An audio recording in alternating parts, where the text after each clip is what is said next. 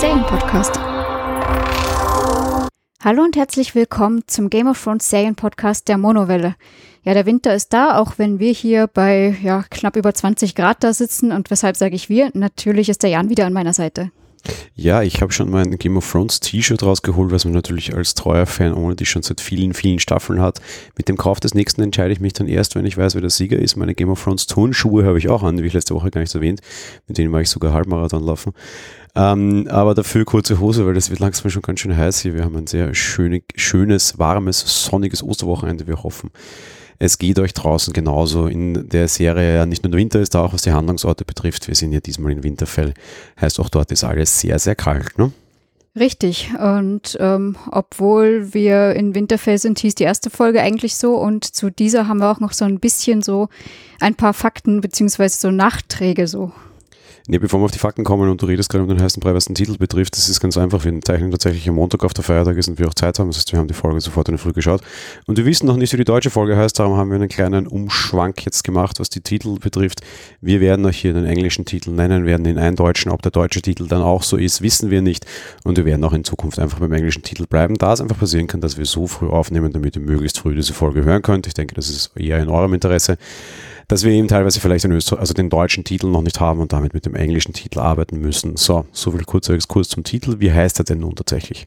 Ja, wir haben A Night of the Seven Kingdoms. Ist so ein bisschen spekulationswürdig, aber das können wir ja sonst später noch machen, was das jetzt genau heißen soll. Ich meine, auf Deutsch natürlich ein Ritter der sieben Königslande. Ist soweit klar, aber wer damit gemeint ist, das können wir ja dann später noch ein bisschen drüber reden. Ja, bin ich mir recht sicher, dass ich so weiß, aber ja, das reden wir dann später. So, wie schon von dir angekündigt, wir beginnen wie immer mehr damit mit Fakten, wobei da gibt es zuerst zwei kleine Kleinigkeiten zum Nachreichen. Zum einen die Quote, die Auftaktfolge letzte Woche hatte eine sehr gute Quote, war zu erwarten 17,4 Millionen Zuschauer in den USA. Soweit die offizielle Quote von HBO. Was ist die wert? Genau gar nichts. Weil wie immer gibt es dann auch noch eine zweite, inoffizielle, etwas dunkelgraue oder schwarze Quote dazu. Das ist nämlich die der illegalen Downloads. Game of Thrones führt immer sehr stark die illegalen Downloadzahlen an. Was meistens daran liegt, dass es gar nicht so leicht ist, diese blöde Serie zu bekommen und äh, sie zu beziehen und vor allem dann noch in der passenden Sprache. Und das ist alles immer so ein bisschen quirks. Darum entscheidet man sich sehr gerne offenbar, diese Folge herunterzuladen. Natürlich sind wir dagegen. Es soll keine Animation sein, aber sofern sie illegal runtergeladen habt, wart in guter Gesellschaft. Das waren nämlich noch 55 Millionen andere Leute innerhalb der ersten 24 Stunden auch wieder ein riesengroßer Erfolg, den die Serie hat. Man nimmt das aktuell mit ein bisschen einem ja, Lächeln wieder mal an und freut sich über das große Aufsehen, das diese Serie macht. Natürlich, es ist ein großes Ende. Das Ende geht ja sogar so weit, dass Donald Trump sich letzte Woche einer Game of Thrones Rhetorik bedient hat, beziehungsweise auch die Schriftart verwendet hat.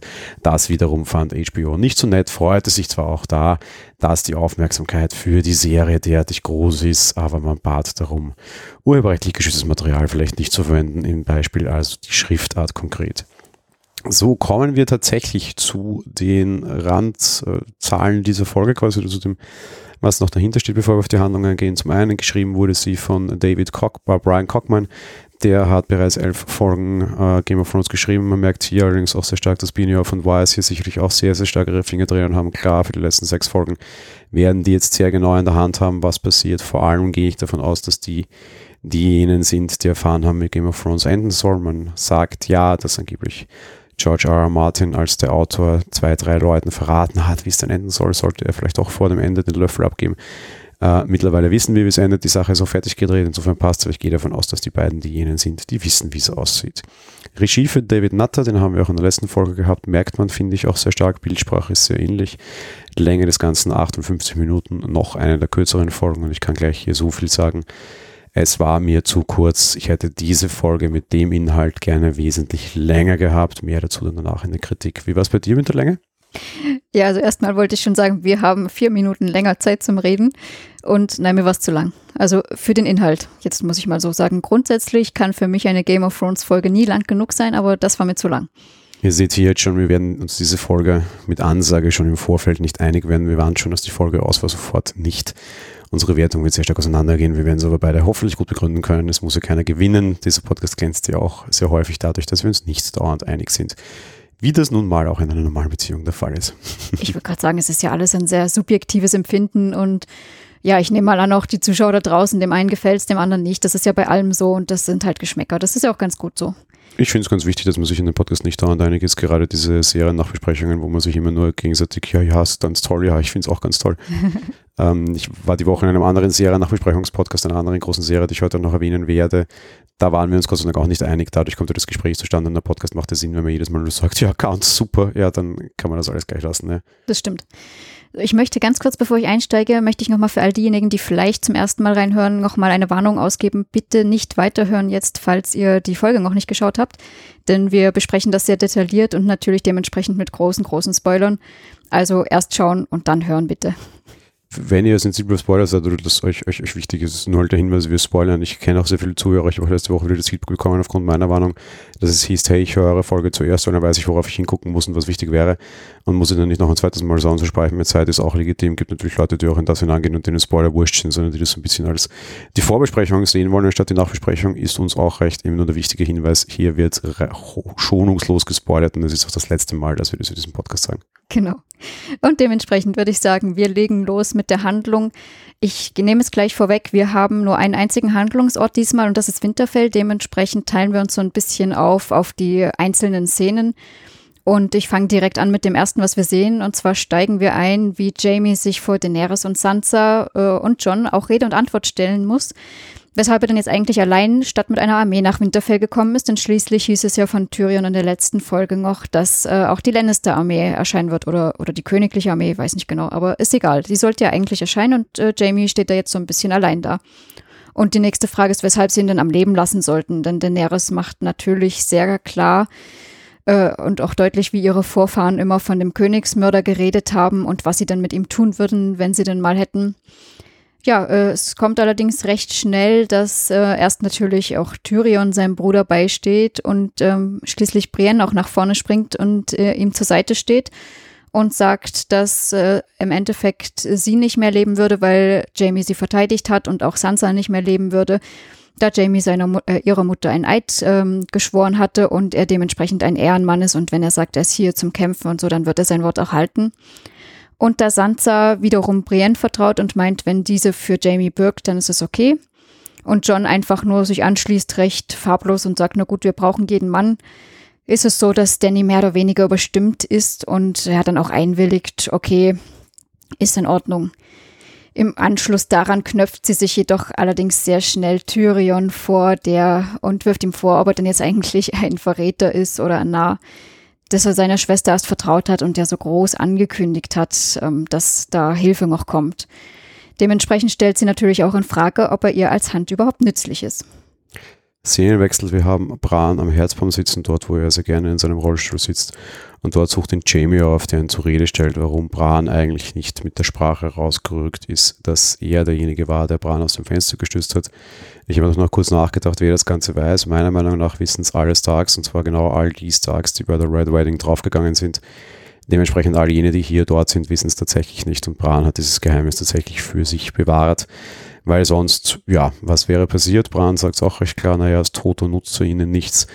Wenn er das gesagt hätte, wäre wahrscheinlich Jamie hingerichtet worden und schließlich und endlich braucht er das nicht. Das heißt, wir haben auch hier die klare Willensentscheidung von Bran, dass er Jamie auch gerne in der Schlacht dabei hätte. Zudem haben wir wieder sehr viel äh, Rabengequatsche, da werden wir noch sehr viel in dieser, dieser Folge haben, dass er quasi hergeht und sagt, ja, jetzt, er wird die Dinge haben und er findet keinen Hass und keinen Zorn und keine Ahnung was.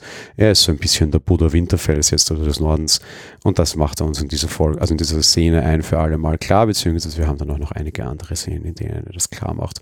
Trotz allem, was man ganz stark unterstreichen muss, ist es generell eine sehr emotionale Folge. Bran ist nicht emotional, aber Jamie ist es durchaus und entschuldigt sich auch tatsächlich und glaubt ihm durchaus, dass es von Herzen kommt. Generell wirkt alles so ein bisschen wie, wie Jamies große Entschuldigungstour, nicht ganz zu Unrecht.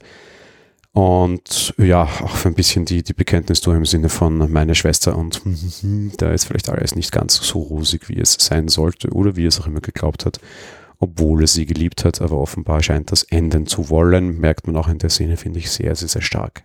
Das ist interessant. Ich habe da gleich zwei, drei Sachen, wo ich einhaken muss. Also zum ersten, ist es meiner Meinung nach keine Entschuldigungstour, denn er sagt ja gleich, er würde es wieder so machen, denn er hat es für seine Familie getan. Er entschuldigt sich eigentlich ja nur bei Bran für den, für den Rausschmiss, also für, dass er ihn runtergestürzt hat. Das ist eigentlich das Einzige, wo er sich für entschuldigt. Ja, aber Bran sagt ihm das auch. Dass er sagt, du würdest es genauso wieder machen, der dann mehr oder weniger zustimmt und auch eine gewisse Erkenntnis hat. Er entschuldigt sich zuerst, glaube ich, schon sehr ehrlich und Bran sagt quasi, die Entschuldigung ist halt wertlos, weil du würdest es wieder tun und gibt ihm damit aber auch so ein bisschen recht und legitimiert ihn sogar.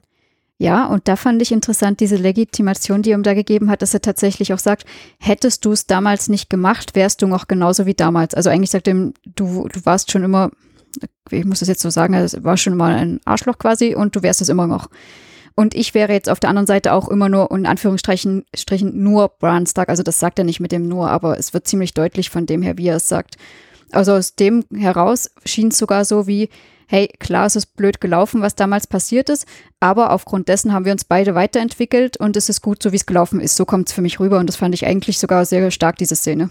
Das fand ich überhaupt nicht stark, sondern ich fand das eher schwach, weil im Endeffekt war das, das der, der Fenstersturz vom Winterfell, der, der ganze Grund, warum das Ganze hier losging, weil hätte sich der Norden dann quasi nicht aufgewiegelt, wäre diese ganze Lannister-Quatsch so nie rausgekommen. Im Endeffekt hat das und hat Jamie für mich den größte Schuld und den größten Anteil daran, was alles losging. Im Endeffekt hat er den Krieg begonnen zwischen den sieben Königslanden. Ja, natürlich, das haben wir Wieder jetzt mal, mal ja. schon gesprochen im Endeffekt, aber ja, wäre vielleicht auch anders so gekommen. Was mich viel mehr interessiert, weshalb glaubst du, dass das noch jemand gewusst hat, dass er ihn rausgestürzt hat? Also meiner Meinung nach wusste das niemand. Oh ja, Catelyn, äh, se- seine Mutter wusste auf jeden Fall. Nein, die haben immer nur gemutmaßt und waren der Meinung, dass da jemand das ist, aber wir wissen meiner Meinung nach nicht. Nö, na wohl, die hatten doch die ganzen, ganzen Dolche und sowas. Das ist so der Grund, warum Rob dann quasi gegen die Lannisters gezogen ist. Nicht nur, weil sie ihren, ihren, ihren Vater äh, ermordet haben quasi, also halt nicht ermordet haben, sondern auch, weil die das wussten. Die hatten ja quasi diesen, diesen Beweisdolch da, ja. Okay, ich dachte, da hätte Kleinfinger nur gesagt, dass das von irgendjemandem wäre. Naja, egal. Ich glaube, sie wussten es, aber wenn es jemand wusste, dann wusste es die ganze Rob Stark-Partie quasi, inklusive Mutter und die sind halt alle bei der Red Wedding gestorben. Also die, die da sind, wissen es auf jeden Fall nicht. Soweit mal mein, mein Zurückdenken quasi. Das auf jeden Fall, das stimmt, ja. Gut, ähm, gehen wir weiter. Wir haben Tyrion und Jamie, die sich nochmal so richtig auf dem Hof von Winterfell treffen und einander begrüßen. Von den Umgebenden werden sie halt ziemlich eindeutig verachtet, was die aber nicht weiter verwundert, denn im Endeffekt, klar, durch diese ganze Geschichte, die ja passiert ist, sind sich die Starks und Lannisters natürlich hm, eher Spinnefeind, um das mal so zu sagen. Tyrion ist allerdings offensichtlich ehrlich überrascht über Cerseis Verrat, was mich wiederum verwundert, und hinterfragt aufgrund dessen dann auch ihre Schwangerschaft, die Jamie jedoch bestätigt. Auch er ist der Meinung, lustigerweise von Cersei hintergangen worden zu sein, was jetzt wiederum Tyrion verneint und sagt, nein, zu dir war sie immer ehrlich, aber du hast sie halt immer geliebt. Und äh, freut sich jedoch noch, dass er zumindest nicht mehr von ihr umgebracht werden kann, sondern wenn dann jetzt von weißen Wanderern. Ähm, Jamie sieht währenddessen Brienne, die beim Training der Armee der Unbefleckten ist, und wendet sich ihr zu und bietet ihr seine Dienste an. Hier, wir haben wieder einen Schnitt, eine bald Schwestern-Szene mehr oder minder. Danny sucht Sansa auf, die Jamie ja auch misstraut hat und bittet sie mehr oder minder um ein Gespräch. Sansa will dann von ihr wissen, wie es tatsächlich steht und ob sie ihren Bruder liebt, äh, weil generell stellt sich auch das in Frage, das hat sie auch in der ersten Folge schon getan, ob da denn alles so korrekt sei. Vor allem ist ihr Hauptproblem, das spricht sie auch klar an, Männer sind ja grundsätzlich bescheuert und lassen sich von Damen gern den Kopf verdrehen. Danny macht das dann unheimlich charmant und dreht es genau um das rum und sagt, eigentlich ging sie immer nur um den eisernen Thron und jetzt plötzlich ist sie hier im Norden und verteidigt eine Region, die ihr de facto völlig wurscht sein könnte und ihr nicht hilft beim Erobern des Throns mehr oder minder, das ist der direkte Zug nach Königsmund. Wäre natürlich deutlich schlauer, seine Ressourcen jetzt von einer anderen Partei, nämlich den White Walkern quasi dezimieren zu lassen. So weit, so nachvollziehbar. Insofern, tja, wer hat hier wen den Kopf verdreht? Ihrer Meinung nach hat John ihr den Kopf verdreht. Auch ganz schön, auch ganz nett. Eigentlich so eine recht nette Szene. Beide haben sich schon quasi an den Händen halten, so Tisch gegenüber, aber die Hände so am Tisch und sind schon recht innig miteinander, bis das liebe Fräulein Sansa wieder mal die Eiskönigin raushängen lässt, was sie ja sehr gut mittlerweile kann. Und dann fragt, was denn am Ende aller Tage passiert. Danny sagt klipp und klar, sie nimmt den eisernen Thron an sich. Und dann fragt Sansa, was denn mit dem Norden sei. Und macht dann sehr stark klar, dass sie sich den Norden ihrer Meinung nach legitim zurückerobert haben und ihr offenbar der Wächter des Nordens unter der königlichen Krone nicht reicht, was ja eigentlich eine recht schöne Lösung wäre, sondern der Norden frei und unabhängig sein soll. Ich stelle das an dieser Stelle auch gleich in Frage und hätte auch hier gerne deine Meinung dazu. A, ich finde die Lösung ist sehr klar, nämlich ihr seid der Norden und habt äh, den Wächter und seid sehr wohl unter königlicher Krone. B, ich glaube gar nicht, dass der Norden alleine leben kann, darum finde ich das ziemlich schwachsinnig. Also ich glaube sehr wohl, dass der Norden alleine leben kann. Schließlich war es ja, bevor es ein großes Königreich war, auch mal sieben Königreiche. Aber für mich ist die Lösung trotz allem auch klar, dass im Endeffekt der Norden dazugehört eben zu dem allen und Wächter des Nordens ist ja auch schon so, so ein großer Bereich und äh, untersteht halt trotzdem der Krone, ja. Also weder glaube ich, dass der Norden sich alleine verteidigen kann gegen das, was aus der Mauer da mal wieder irgendwann kommen wird. Ja. Und die Mauer wird jetzt schon mit allen, aus allen sieben Königslanden mit Verbrechern bestückt, alleine wenn sie es nicht erheben. B, also da oben sieht es nicht wirklich immer so besonders warm und gastlich aus. Sie kriegen wahrscheinlich auch ein Ressourcenproblem. Äh, so funktionieren nun mal viele Königslande nebeneinander, sagen wir nicht sieben, sondern sagen wir es sind 50 und nennen es USA oder 25 und es ist die EU. Eines im einen stark, der andere ist im anderen stark. Gemeinsam geht es halt viel besser. Ja. Also es ist halt auch von wegen Norden völlig autonom, ja, finde ich halt auch total schwachsinnig eigentlich. Das ist wirklich einleuchtend. Ja. Also zum einen spreche ich nicht ab, dass natürlich alles zusammen sicherlich einfach geht, zum anderen spreche ich dir aber ab, dass die sich gegenseitig unterstützt haben. Denn auch der Norden musste sich immer selber versorgen. Du hast das ganz gut in irgendwelchen Szenen, wo Königsmund ähm, irgendwie mit Ressourcen beliefert werden soll aus irgendwelchen Königs Königreichen. Das heißt, im Endeffekt ist es doch so, dass jedes Königreich sich nämlich selber versorgt und nur wenn äh, der Königsmund schreit, hey, wir brauchen was, dann müssen die auch noch liefern und haben nicht nur sich selbst zu versorgen. Also eigentlich sind die so schon autonom, nur wenn sie jetzt eben unter der Krone sind, haben sie den Nachteil immer noch, dass sie dahin liefern müssen, wenn die schreien, wir brauchen jetzt was. Ja, bis hierher an dieser Stelle, aber du könntest denen natürlich auch eine gewisse Intelligenz unterstellen und sagen, ja gut, man könnte die United States of Westeros gründen äh, und hatte mit dem Präsidenten drüber und die Sache würde gehen. Also ich, ich kann mir bessere Formen, Staats, Staatsformen vorstellen, als alleine in äh, Regentschaft quasi mit Lieferungen, wie du das sagst, und so wird es schon gewesen sein. Das gibt Besseres, es gibt auch was Besseres als völlige Autonomie, die du wahrscheinlich nicht leben kannst, vor allem wenn du derjenige bist, der die anderen alle Richtung Norden absichern muss. Das ist halt kompletter Schwachsinn. Ja, das will ich nicht bestreiten, dass es auf jeden Fall besser geht, aber ich sage nur, es würde sicherlich auch gehen. Und äh, ja, jetzt natürlich gegen den Norden ist es natürlich jetzt die Situation, wie sie es jetzt haben, wo natürlich auch die Mauer gefallen ist, ist natürlich schwierig und wahrscheinlich würden sie es nicht mehr alleine schaffen. Das, da muss ich auch zustimmen. Ja, wie es aussieht, wie es ist aber immer wieder, das ist kein einmaliges Erlebnis. Offenbar sind diese, diese White Walker sehr wohl so ein bisschen Deus Ex Machina, die immer wieder drüber rollen und es immer wieder gibt. Das ist nicht das erste Mal, dass die kommen, so weit ist es uns hier schon klar. Ne? Nein, also deswegen ist ja die Mauer errichtet worden, als die aufkamen. Das erste Mal, ja, ja. Und jetzt kommen es halt das zweite Mal. Und Bran macht uns auch nachher in der Serie durchaus klar, der kommt, die kommen immer wieder, immer wieder. Und so erschien es mir auch die ganze Serie immer so. Hm, ich weiß nur, dass der Winter immer wieder kam. Es hieß jetzt nicht unbedingt jedes Mal, dass die weißen Wanderer darüber sind. Ah, wir wissen zumindest, dass sie mehr als einmal da war, weil das heißt immer, die letzten waren vor 300 Jahren da. Wenn sie ja, jetzt wiederkommen, dann kamen sie her. wieder. Ja.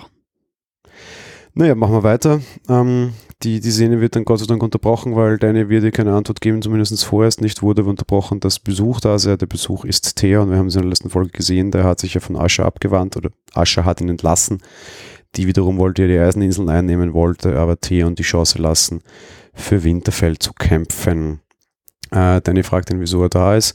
Er antwortet nicht ihr, sondern antwortet Sansa, die auch direkt neben Danny steht und sagt, dass er für Winterfell kämpfen möchte und ihr die Treue schwört. Sansa antwortet ihm nicht, sondern läuft ihm entgegen und umarmt ihn, was plötzlich gar nicht so ganz zur Eiskönigin passt.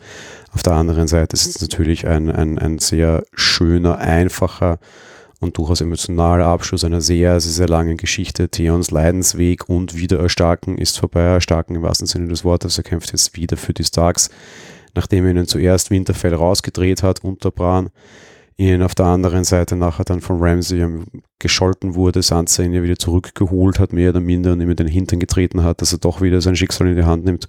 Und jetzt ist er wieder da und gibt am Ende quasi wieder sein, stellt wieder sein Schwert und seine Person in den Dienst von Winterfell. Das heißt, das war ein großes Hin und Zurück und damit ist es meiner Meinung nach jetzt auch abgeschlossen. Der zweite große Seitenwechsel und die zweite große Heimkehr in dieser Folge dann quasi bereits dabei, die auch sehr schnell gelöst wird. Die Szene war nicht wirklich lange. Nein, aber dafür natürlich schön und emotional. Ich meine, die beiden haben natürlich so eine Art Leidensweg unter Ramsey Bolton hinter sich, was die zwei sehr verbindet und ja, fand ich sehr gut so. Ja, wir haben wieder einen Wechsel und sehen, wie Tormund, Barrett und Ed auf Winterfell ankommen, also im Endeffekt da Wildling und äh, bisschen Nachtwache. Äh, John ist natürlich sehr erfreut darüber, bekommt jedoch gleichzeitig schlechte Nachrichten mitgeteilt, nämlich dass die weißen Wanderer bereits auf dem Weg sind und nämlich auch schon vor den drei genannten dort auf, auf dem letzten Herd waren und sie sogar auf dem Weg nach Winterfell einen Bogen um die Wanderer machen mussten, die spätestens am Morgen darauf eintreffen werden. Wir haben daraufhin die wichtigsten Personen, die sich da im Schlachtplan versammeln, um zu besprechen, wie die Taktik jetzt aussehen soll. John wirft ein, dass sie eigentlich den Nachtkönig beseitigen müssen, weil dann, ja, das ist ja das Typische, der Schlange den Kopf abschlagen. Dann sind die anderen quasi machtlos. Und dass sie ihn dafür quasi anlocken und so ein bisschen ähm, von dem Rest trennen müssen. Bran sagt daraufhin, dass er derjenige ist, den der Nachtkönig haben möchte und bietet sich als Köder an. Ja, dementsprechend machen sich alle auf den Weg, um ihre letzte Nacht quasi auf äh, Erden noch zu verbringen, da alle davon ausgehen, dass der nächste Tag die Schlacht eben anbricht und dass ihr Ende sein könnte, wahrscheinlich nicht ganz zu Unrecht. Und wir sehen Tyrion und Jamie, wie die beiden Brüder irgendwo in einem Saal sitzen und sich betrinken.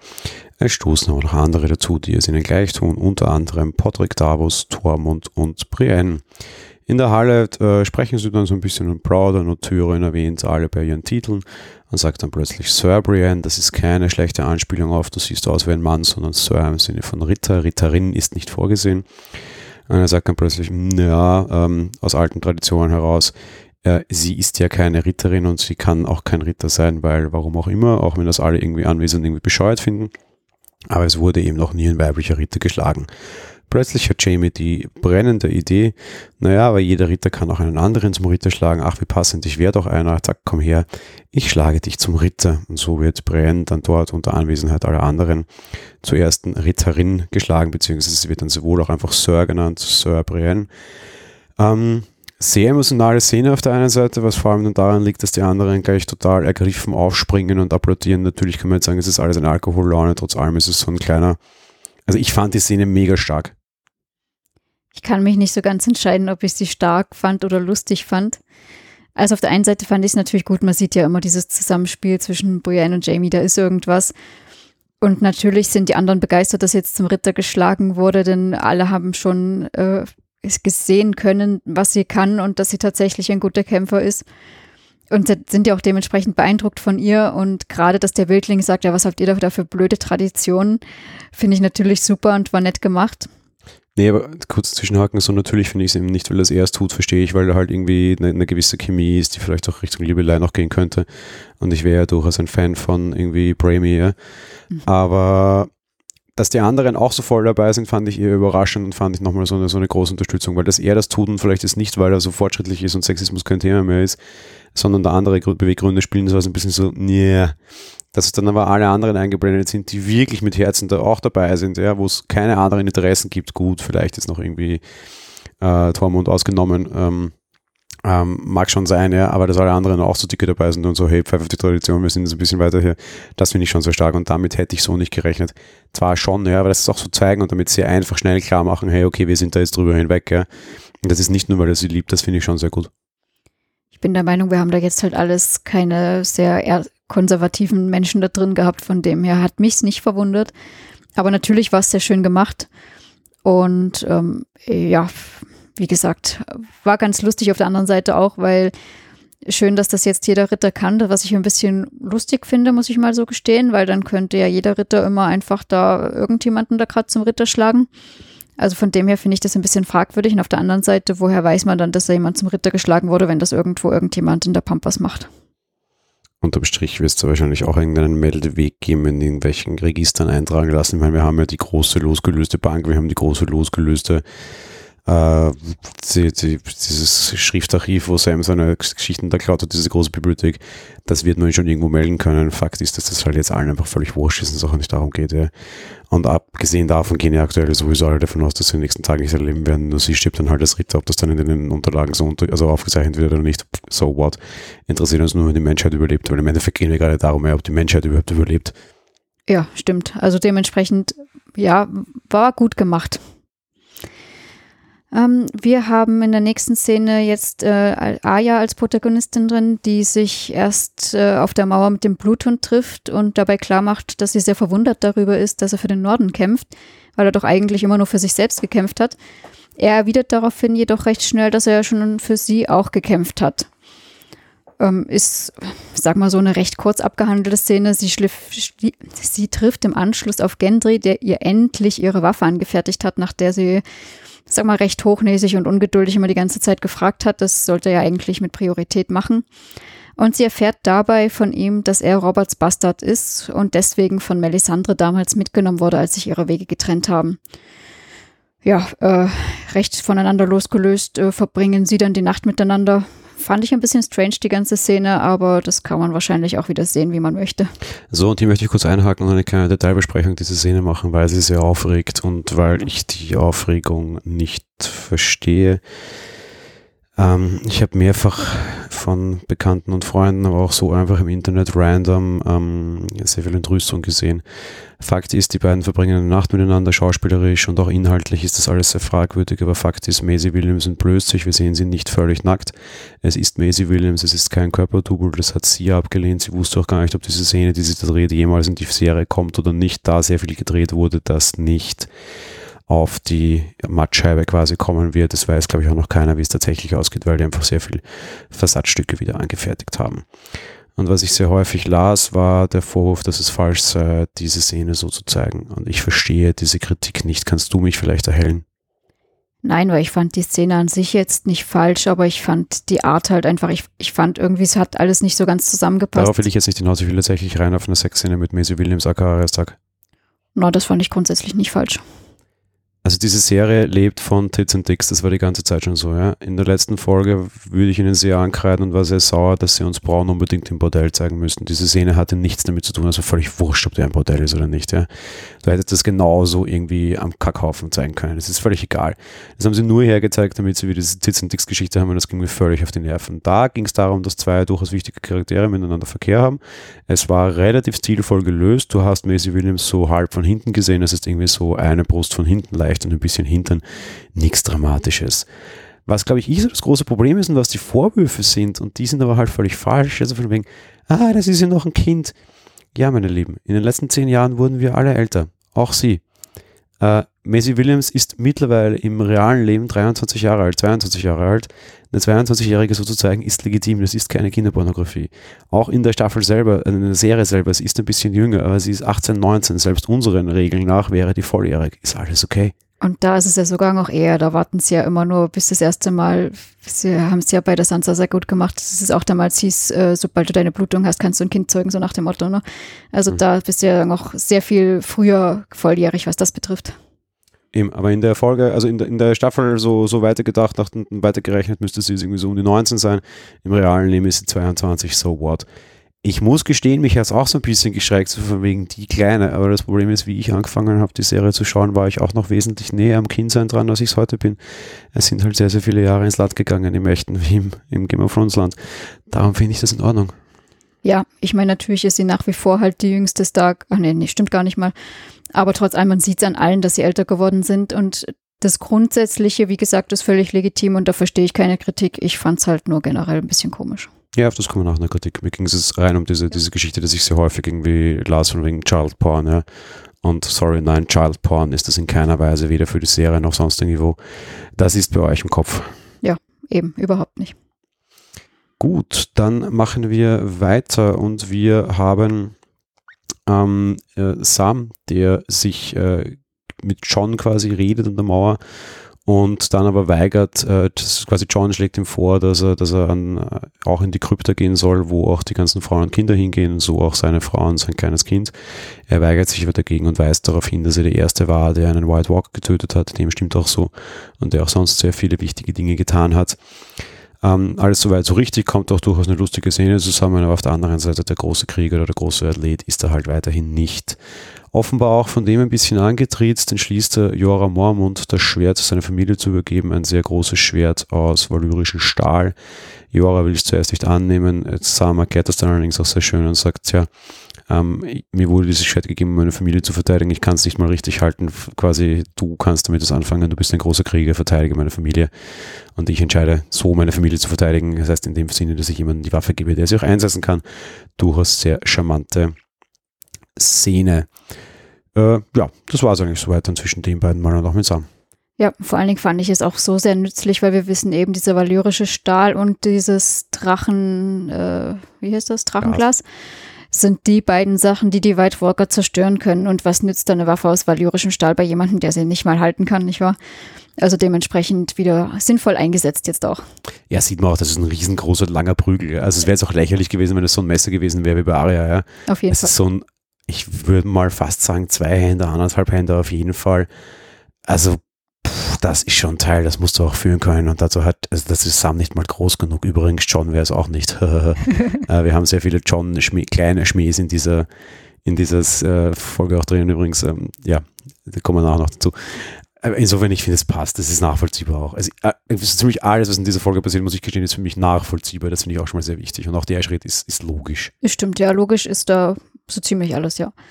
Ja, wir haben so, sag mal, die letzte richtige Szene in dieser Folge und sehen Danny, wie sie zusammen mit John in der Krypta vor dem Grab von Lyanna Stark steht.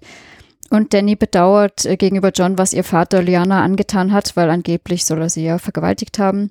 Und John nutzt den Moment, um das mal richtig zu stellen und erzählt ihr dementsprechend jetzt auch von seiner wahren Herkunft und wer er ist. Danny kann das gar nicht richtig glauben, zählt jedoch auch recht schnell eins und eins zusammen, dass John dann quasi Anspruch auf den Thron hätte. Was wir aber auch sehr, sehr deutlich sehen, sie zweifelt an dem, was er da erzählt und fragt nämlich auch noch sehr offensichtlich, ja, wer weiß das jetzt und wer hat das jetzt erzählt und ja, dass er das quasi von Bran be äh, gesteckt bekommen hat, der das gesehen hat. Also da, ihre Mimik macht recht deutlich, dass sie ein bisschen an dem zweifelt, was Bran so sieht. Ja, dein bester Freund und dein Bruder sagt, sie bestätigen dir das, ne? Auf was für eine Überraschung und beide können sie nicht sonderlich laden. Eben, und ich meine, das Buch könnte man ja natürlich noch zeigen, wo Skoldi drin gelesen hat, aber ähm, das müsstest du jetzt auch erstmal holen. Das wäre jetzt der einzige richtige Beweis, sage ich mal. Aber ja, das war mal so die letzte richtige Szene, die wir hier haben. So weit kommt es nämlich gar nicht, weil stattdessen klingelt schon an der Mauer. Die White Walker sind da, sie kamen vor dem Morgen, sie kamen schon in der Nacht. Was für ein Wunder. Wir sehen die Kamera von, des, äh, von den Zinnen wegzoomen. Türen steht davor. Er braucht Gott sei Dank offenbar keine Kiste, um als Zwerg über diese Mauer drüber blicken zu können. Die Herr der Ringe-Anspielung war gewollt, also komme ich auch später noch. Und wir sehen, wie das Ganze wegzoomt. Die Kamera geht an dem Pferd, äh, an, dem, an dem Bein eines Pferdes in die Höhe. Das Pferd ist aber offensichtlich nicht mehr im Leben, weil das ist ein Gerippe. Und wir sehen die drei White Walker, die wir dann schon gesehen haben, also den Nachtkönig plus seine zwei näheren Vasallen, die auch ein Pferd haben, dort dastehen und Richtung Winterfell starren. All Out War, wie es ausschaut, und wenn wir jetzt bei Walker, The Walking Dead wären, stimmt schon, würden wir das so nennen. Wichtiger Punkt noch zur vorigen Sache, die ich sagen wollte, bevor ich, äh, also nachdem ich jetzt angeknüpft habe direkt, weil es nämlich genauso war, wir haben natürlich nur einen kleinen Ausschnitt dessen, was zwischen Danny und John passieren hätte können gesehen weil sie natürlich je unterbrochen wurden mit einer sehr wichtigen äh, Zwischengeschichte, nämlich mit Wir werden alle sterben, da draußen sind Millionen Tote.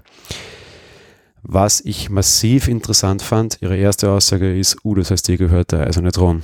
Und damit hat sie natürlich eine sehr wesentliche, wichtige Entscheidung und eine sehr wesentliche und wichtige Ding getroffen. Nämlich diese Geschichte mit, uh, wir sind verwandt und verlieben uns sie gerade, ziemlich blöde Kiste, äh, wurde nicht thematisiert. Wir wissen immer noch nicht, ob das nicht legitim ist oder nicht. Vielleicht ist es legitim und vielleicht ist es auch total in Ordnung, dass sie deshalb nicht sagt.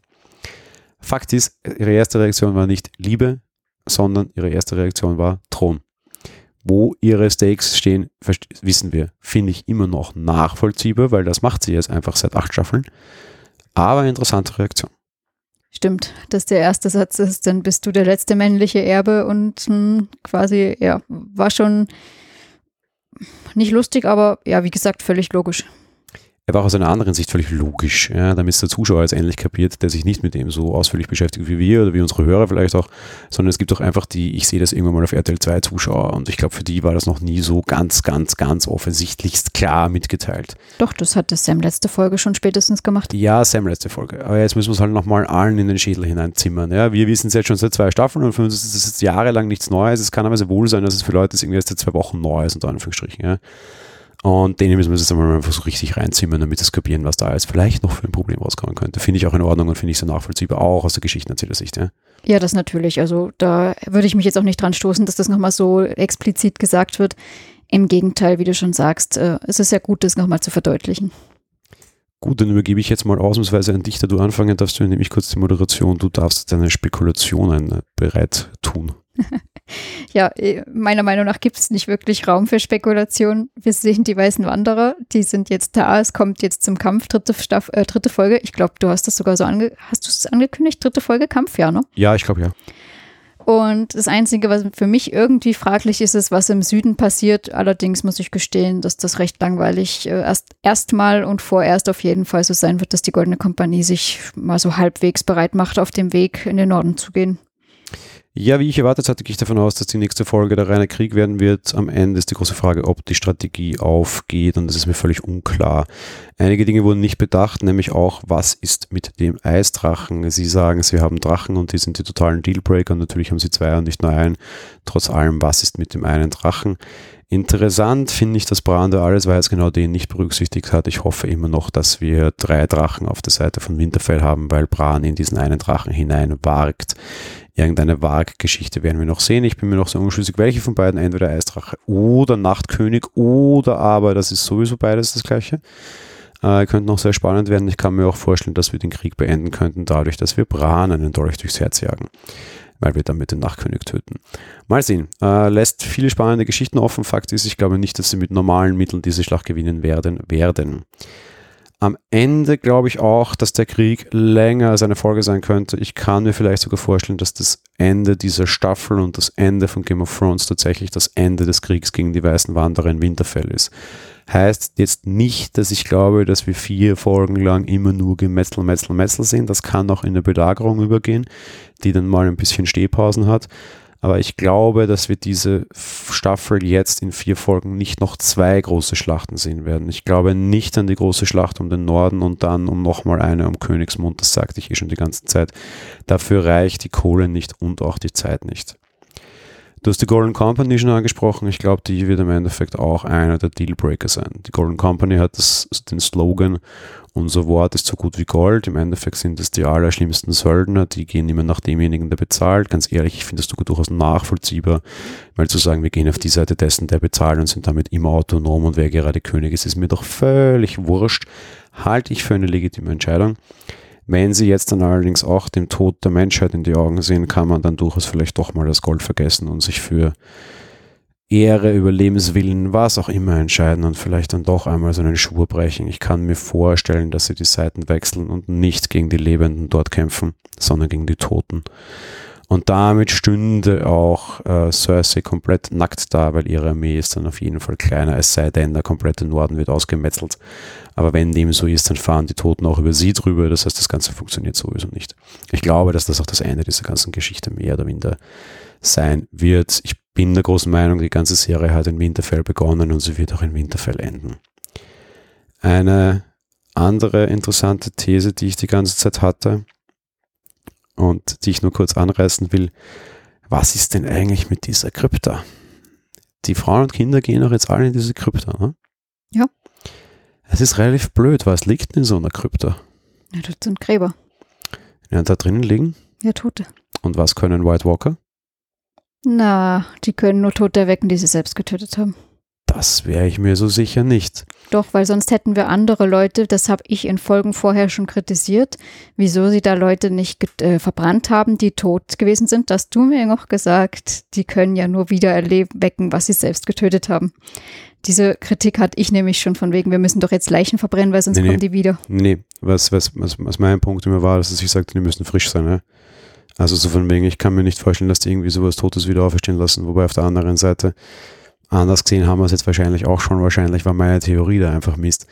Ich halte es immer noch nicht für ausgeschlossen, dass die einen Inside-Job starten und wir vielleicht irgendwie noch einen äh, wiedergeborenen äh, toten Ned Stark zum Beispiel sehen, der auch da unten läge oder sowas.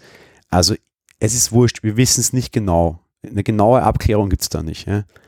äh, alle meine Frauen und Kinder in eine Krypto zu bringen und auf der anderen Seite stehen Leute, die Tote zum Leben erwecken können, ohne genau zu wissen, wie die Regeln hier sind, könnte auch noch eine blöde Sache werden. Werden sie nicht eingehen, das Thema, aber möglich wäre es noch schon. Fände ich lustig. Ich bin der Meinung, ich bleibe bei der Meinung, dass es nicht möglich ist. Dann hätten wir andere wieder Wacht auch schon sehen müssen, nämlich allein schon bei der Mauer dort haben wir nie und äh, wäre ja sonst Quatsch gewesen, dass sie alles wieder erwecken, was sie sonst getötet haben, nur den Rest nicht. Aber ja, was anderes, bist du wirklich der Meinung oder denkst du tatsächlich, dass der Bran sich in so Eiszeugs, also das, was den weißen Wanderern da gehört, reinwagen kann? Ja. Okay. Ich Kannst glaube nämlich, das geht nicht und das ist, weil er, ich meine, reinwagen ist ja eigentlich eine ziemlich mächtige Waffe. Und das, genau deswegen glaube ich, dass er sich das äh, nicht beisachen kann, die den weißen Wanderern gehören.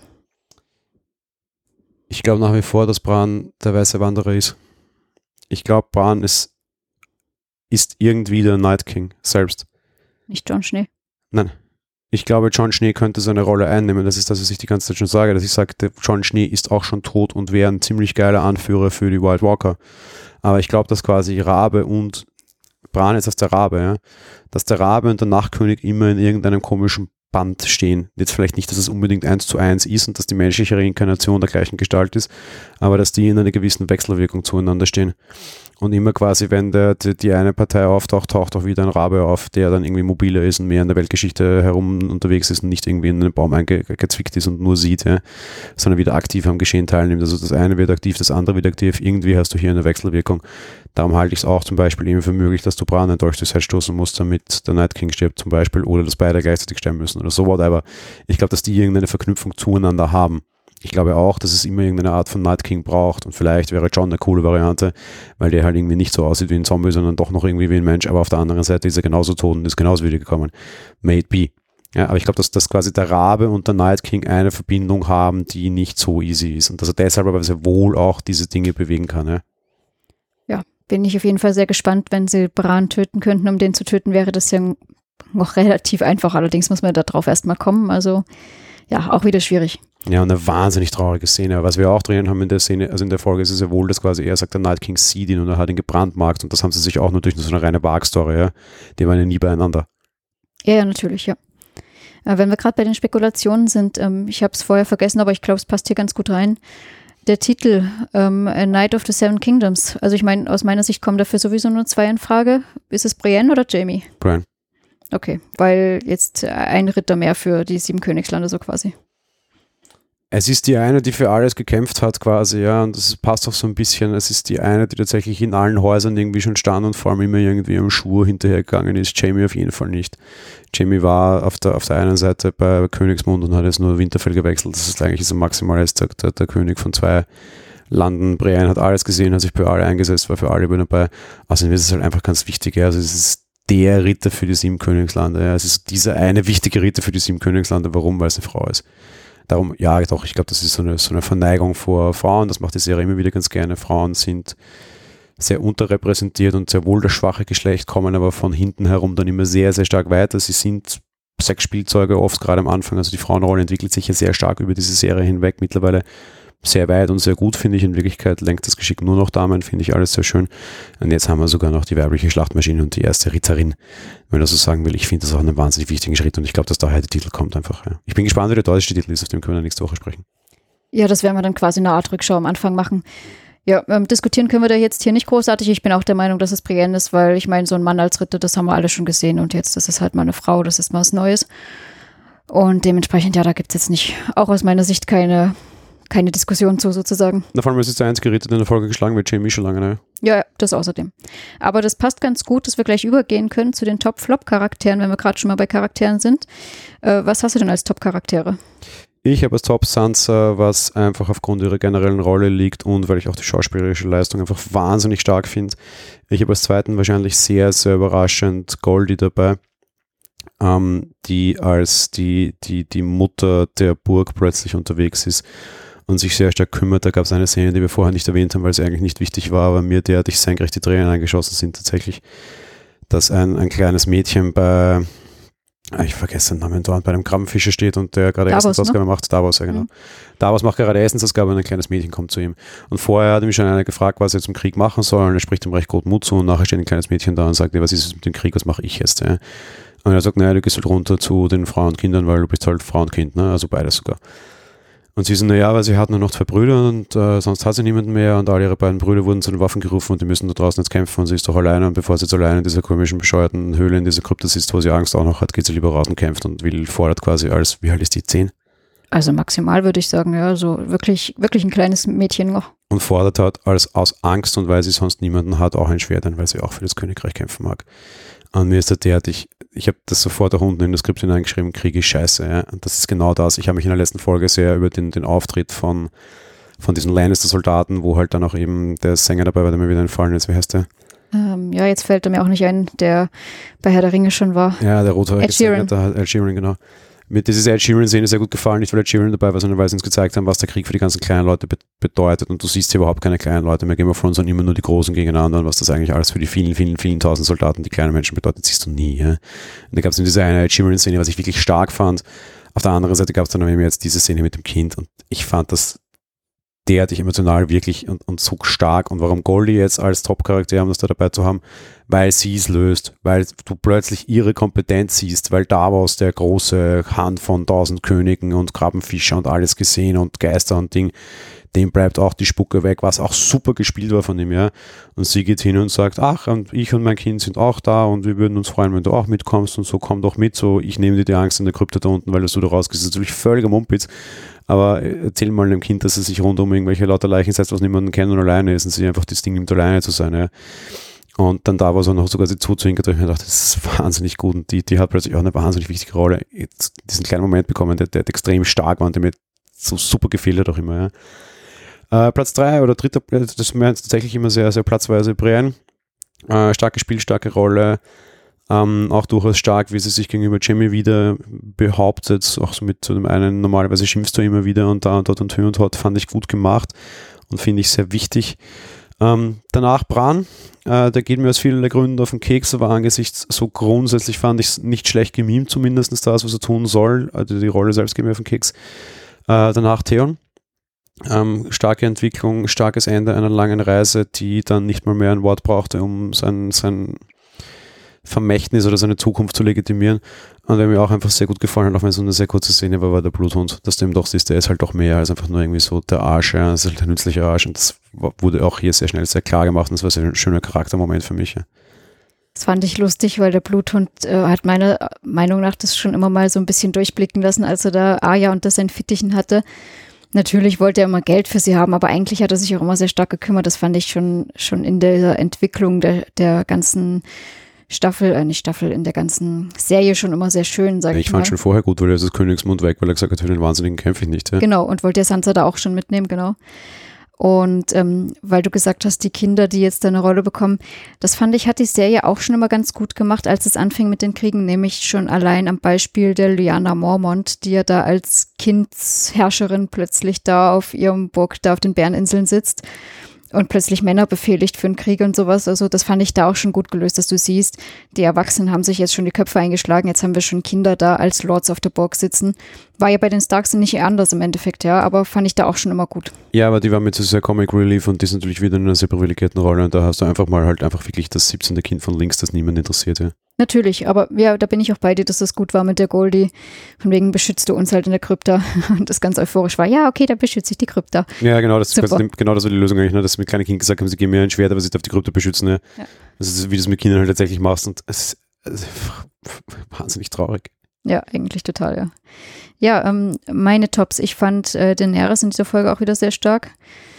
Obwohl mir die Szene, die sie mit Sansa hatte, schon fast wieder ein bisschen komisch war, dass sie da plötzlich so als, es sah nicht mal aus wie Schwesterngespräch, sah schon fast ein bisschen aus, als würde sie jetzt vor Sansa buckeln wollen, um sich ihr Vertrauen zu erschleichen oder sowas. Fand ich schon fast ein bisschen komisch, aber insgesamt hat sie mir sehr, sehr gut gefallen. Natürlich, und ich fand es vor allem eines, sorry, äh, super gut gespielt. Ja. Man sieht richtig diese großen Augen mit von wegen, und du kannst mir doch vertrauen und eigentlich sind wir doch auf derselben Seite und was steht denn eigentlich zwischen uns so richtig so ja, also ich fand es jedenfalls großartig gemacht grundsätzlich. Mir hat Jamie auch sehr gut gefallen, als dieser, der ja erkannt hat, von wegen mit mir hat alles angefangen. Ich meine, das haben wir schon Ende der letzten Folge gesehen. Sansa gefällt mir nach wie vor sehr gut. Also nach wie vor, die hat sich ja erst so weit entwickelt überhaupt, aber die spielt inzwischen wirklich wahnsinnig gut. Nämlich zum einen diese eiskalte Herrscherin da im Norden und aber auch wirklich messerscharfer Verstand und sagen, was Sache ist. Und natürlich Brienne fand ich auch wieder klasse. Also wieder ich hätte sie fast vergessen, aber die spielt einfach toll und war ja dann auch erst sehr herrisch Jamie gegenüber, der dann ankam und seine Dienste anbietet und äh, sie dann auch schon meint, ja, was willst du jetzt eigentlich von mir? Normalerweise beleidigst du mich immer sofort und es gibt keinen Satz ohne. Und dann wird sie von ihm zum Ritter geschlagen, ist natürlich, äh, ja, war super schön. Ja, machen wir im Endeffekt gleich mit den Flops weiter, denn bei mir war das das mit den Tops und ähm, bei mir ist mein großer Flop, also die Aya einfach nicht mal jetzt, wie sie spielt oder, oder ich weiß nicht, wie ich es beschreiben soll, also nicht unbedingt ihre schauspielerische Leistung, sondern mir geht der Charakter ein bisschen am Arsch, um das sozusagen. wie die sich entwickelt hat in sowas Hochnäsiges und ich bin jetzt was Tolles, weil ich habe äh, ich hab tausend Gesichter und ich habe den Tod schon gesehen und ich bin ja ach so klasse, gefällt mir einfach überhaupt nicht. Sie wirkt halt gerade dadurch vielleicht auch wieder sehr kindlich und vielleicht kommt auch daher diese ganze Child-Porn-Geschichte. Weil auf der einen Seite ist sie ja die tolle Kriegerin, auf der anderen Seite muss sie über den Schmiedejungen fragen, wie man White Walker tötet, weil sie halt keine Ahnung hatte. Und das ist halt so ein bisschen komisch. Ähm, ich finde den Charakter an sich einfach auch nicht mehr bündig und auch eigentlich nicht mehr tragbar in keinster Weise. Das Vernünftigste, was sie gezeigt hat und was sie uns damit auch zeigen wollten, ist, dass sie in ihrer letzten Nacht auf der Welt quasi draufkommt, dass sie noch nie irgendwie ein, eine Beziehung hatte oder halt Sex hatte und halt wissen mag, wie das ist. Und dementsprechend fand ich den Schritt Richtung Gendre total nachvollziehbar, was uns in diese, also in diese, in diese Episode, in dieser kurzen, in diesen Teil, in dieser Szene auch zeigen wollten, wie sozial unkompatibel sie ist. Und das ist sie komplett.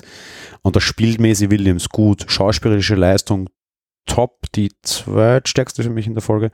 Der Charakter geht mir aber völlig auf den Keks, darum auch für mich ein Flop, das ist nicht mein größter.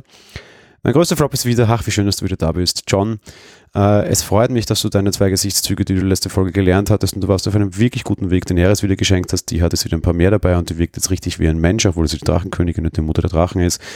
Bei dir ist einfach wieder alles dahin. Die eine nette, ein bisschen gelächter Szene an der Mauer mit äh, Sam mal weggerechnet. Äh, wie kann man derartig seiner Tante verkickern, dass man sich in sie verliebt hat und derjenige ist, der es weiß, mit einem derartig kalten Gesichtsausdruck und einer völligen Wurstigkeit, der hätte auch genauso die Lottozahlen gerade vorlesen können. Wobei die Lottofee bei uns im Fernsehen ist emotionaler als du, wenn du das deiner Tante verkickerst. Gefällt mir gar nicht. Komm wieder zurück zu dem, wo du letzte Folge warst. Ähm, und ein Charakter, der diese Staffel für mich sehr verloren hat, und ich glaube, er war letzte Woche schon mal im Flop, Tyrion der kann nichts mehr, der sagt nichts mehr Schlaues, der ist trotzig wie ein kleines Kind. Das ist jetzt keine Anspielung auf seine Körpergröße, sondern einfach wirklich auf sein Verhalten.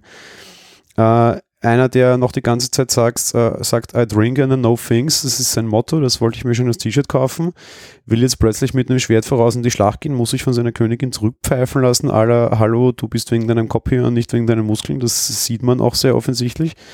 Ähm, da braucht man weniger diskutieren als beisammen, meiner Meinung nach. Äh, nö, irgendwie völlig bescheuert alles miteinander und ich finde auch ihn einfach komplett unnachvollziehbar.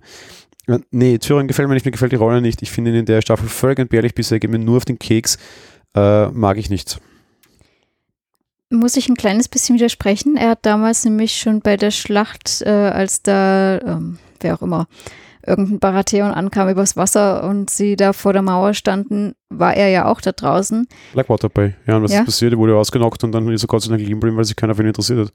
Ja, das Ausnocken, das weißt du aber noch, kam aus den internen Reihen. Und äh, er war derjenige, der überhaupt zum Sieg der überhaupt was verholfen hat, weil er die Hinterrücks angegriffen hat und diese Taktik überhaupt vorgeschlagen hat, sonst wären es vorher schon überrannt geworden.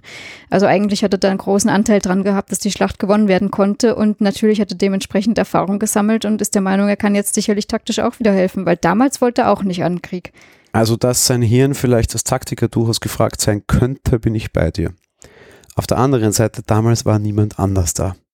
Und wir haben jetzt so ziemlich das Beste an taktischer Elite, was dieses Kaff zu bieten hat, ja. Also Kaff, Westeros komplett, ja. Er sagt ja selbst doch, Jamie ist so der Master of Tactics, ja. Der hat tausende Schlachten geführt und getan und Jamie ist da, ja. Wenn du das, Be also wenn du der Einäugige unter den Blinden bist, ist es schon okay. Wenn du der einäugige Zwerg bist, unter lauten, groß, gut aussehenden, See, also gut aussehenden Sehenden, ja, dann bist du halt wirklich sinnlos, ja. Das muss dir auch klar sein, in der Schlacht brauchen sie ihn nicht. Er hat auch nicht mal Ortskunde. Der weiß einfach nichts. Also ist ihre Entscheidung völlig nachvollziehbar und seine Trotzigkeit völlig blöd. Ganz blöd finde ich, wie gesagt, nicht, aber natürlich ist auch ihre Reaktion sehr nachvollziehbar, ja. Ich hätte auch die Lösung akzeptiert, dass sie sagen, bleib auf der Zinne stehen. Am Ende steht er ja sowieso dort, weil er ist der Letzte, der das, also der, der das erste sieht, mehr oder minder. Ja, das ist auch noch in Ordnung. Aber so dieses so, ich will in den Krieg, so gib mir ein Schwert. Nein, du brauchst auf jeden Fall kein Schwert. Das, das stimmt ja, als, also als Zwerg sowieso nicht. Ja. Ja.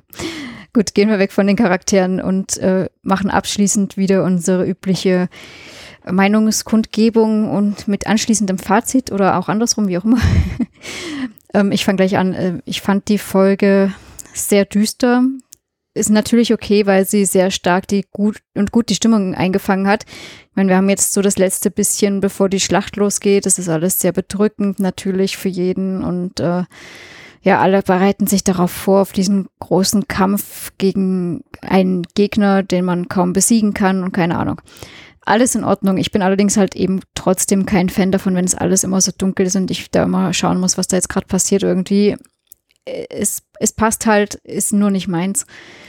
Was mich allerdings wirklich gestört hat, ist, dass wir in dieser Folge auch nicht wieder, nicht wirklich was Neues so richtig drin haben, außer dass die jetzt halt da sind, die weißen Wanderer. Aber eigentlich bringen sich wieder Charaktere gegenseitig up to date, nämlich jetzt der John halt die Danny und äh, keine Ahnung wer was noch, aber ein, also ich habe jetzt nicht wirklich was Neues erfahren. Und das zwei Folgen lang zu haben, ist dann jetzt selbst mir auch zu viel.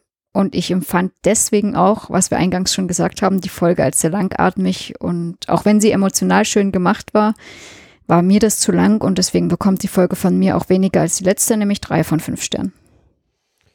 Für mich nimmt sich die Folge sehr viel Zeit, ohne sich dann tatsächlich für alles Zeit zu nehmen. Wir haben im Unterschied zur letzten Folge für mich neue Aspekte dabei, zum Beispiel die ganzen Liebschaften und wieder so einige Aufknüpfungen, Dinge, die wir noch nicht wussten alles, was in der letzten Folge war, war Dinge, die der Zuschauer wusste und die einem anderen Charakter erzählt wurden. Hier ging es zumindest einen Zacken weiter und es war alles sehr emotional. Ebenso finde ich es recht positiv, dass wir zum Beispiel endlich mal eine Folge hatten, in der wir keine Drachen gesehen haben. Ganz großes Kino, weil bisher habe ich irgendwie das Gefühl gehabt, wir sind bei Game of Dragons und alles andere ist völlig egal.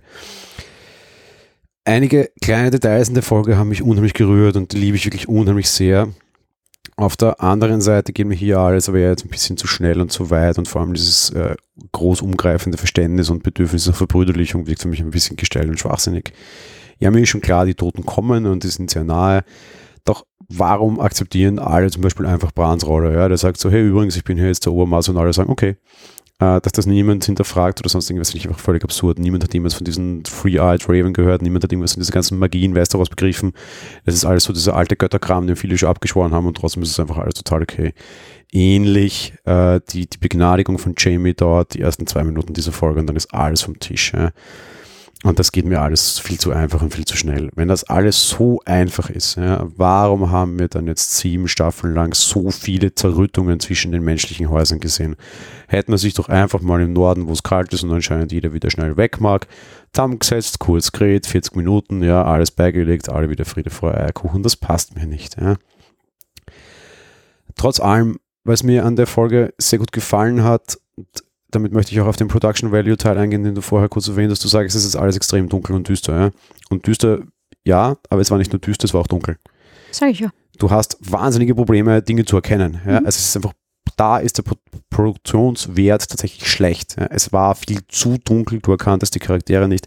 Ich bin ja bekannt dafür, dass ich gerne darüber schimpfe, dass Dinge zu dunkel sind. Nur Leute, glaubt es mir diesmal, es war wirklich alles verdammt finster. Ja, ja deswegen habe ich es ja schon gesagt auch noch. Ne? Eben, Gott sei Dank. also es war einfach wirklich too much. Was mir auf der anderen Seite sehr gut gefällt, ich habe vorher irgendwie so einen, einen, einen leichten Herr der Ringe-Vergleich gezogen und für mich war das hier sehr Herr der Ringe-esque. Ja. So dieses, sie sitzen in Helms Klamm und draußen stehen die Urukai. Ja. Es war sehr viel dieses Flairs für mich dabei, auch weil sie dann gemeinsam in dieser, dieser, dieser Burg da sitzen und dann auch ein Lied angestimmt wird, von Gendry in diesem Fall. Und mich das so ein bisschen erinnert an diese ganzen Zwergenlieder, die wir dann in der Hobbit hatten und so, ja. Sie haben kein Händchen für Musik anders als irgendwie die Lieder, die wir in Herr der Ringe gesehen haben, wird das auch kein Hit werden. Schade. Sie haben aber weiterhin ein sehr gutes Gefühl für Soundtrack. Also für Lieder, nö, Soundtrack ja, auch da wieder teilweise sehr stark mit dieser Signation gearbeitet und Ding. Das kann einfach der, der, der Musikautor, also Javadi ist da einfach extrem gut Lieder schreiben, da müssen sie sich noch einen vernünftigen Liederschreiber suchen. Aber vom Produktionswert her fand ich alles sehr, sehr, sehr gut, aber bei, bei Gott zu dunkel. Für mich im Unterschied zur vorigen Folge sind wir weitergekommen. Zwar nicht viel, aber doch. Man hat sich hier einer interessanten Logik bedient, die ich diese Woche schon mal wo gesehen habe. Das war das große Staffelfinale von Star Trek Discovery. Da waren die letzten beiden Folgen der Staffel eine Doppelfolge. Die erste Folge war rein emotionaler Kram, nichts, gar nichts Böses, kein Ding, kein Krieg. Und die zweite Folge war der größte Sternenkrieg, den wir jemals gesehen haben, überhaupt in der Geschichte von Science Fiction. Und ich gehe halt sehr stark davon aus, dass es hier auch machen. Ich fand es bei Star Trek Discovery sehr, sehr, sehr gut. Ich fand es hier ziemlich gut, schlechter, aber auch gut. Durchaus nachvollziehbar, das gefällt mir sehr gut. Und ganz am Ende, um auch endlich auf den Punkt zu kommen, wir sind übrigens schon länger als die Folgenzeit, wir haben es diesmal wieder nicht ganz geschafft, aber fast werden wir es schaffen. Am Ende hatte ich in dieser Folge zweimal Tränen in den Augen. Und das ist mehr, als ich sie jemals bei Game of Thrones in einer Folge hatte. Und damit hat sie für mich funktioniert und hat sich einen Platz gesichert Ich kann jetzt mit genau dem gleichen Argument kommen wie letztes Mal und sagen, ja Leute, wir haben doch keine Zeit. Ist okay, wenn ich auf eine von beiden Folgen verzichten könnte und das würde ich auch gerne, weil ich mehr wirklich weiterkommen sehe, wäre es aber trotz allem die letzte und nicht diese gewesen. Allein aus dem Emotionalen heraus und allein dadurch, dass sie mir eine neue Ebene gegeben haben, gebe ich der ganzen Folge trotzdem viereinhalb von fünf Sterne und hoffe, dass ich jetzt im besten Noten in den letzten vier Folgen verfallen muss und vielleicht irgendwann mal 5,5 geben muss quasi. Ähm, für mich ist besser die letzte Folge.